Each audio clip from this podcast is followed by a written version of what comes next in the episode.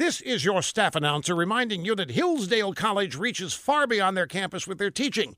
Their online courses on the Constitution, the nation's history, and exploring the work of brilliant authors are some of the most watched series created by Hillsdale professors. And now some of those courses have been put into DVD collections so that the learning can be shared in many more ways. These DVD collections make a great gift for family and friends. Order them today at hillsdaledvd.com. That's hillsdaledvd.com. Well, the election changed the makeup of the Senate Judiciary Committee. Republicans gained a seat, the Democrats lost one. Not traditionally, the last member appointed gives up his or her seat. That would be Democrat Senator Kamala Harris, but her liberal supporters stated that's not acceptable. Brian Fallon, used to be Hillary's press secretary, says forcing Kamala Harris out would be unconscionable.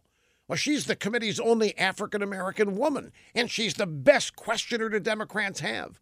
Fallon threatened a backlash, so Chuck U. Schumer's trying to work out a deal to let her keep her seat. Now, obviously, there's an obvious solution to this Democrat dilemma. After Senator Harris, Senator Cory Spartacus Booker is the next low man on the committee's totem pole based on seniority. He can prove how much he cares about women. He can have another I am Spartacus moment by offering his seat to the woman, Kamala Harris.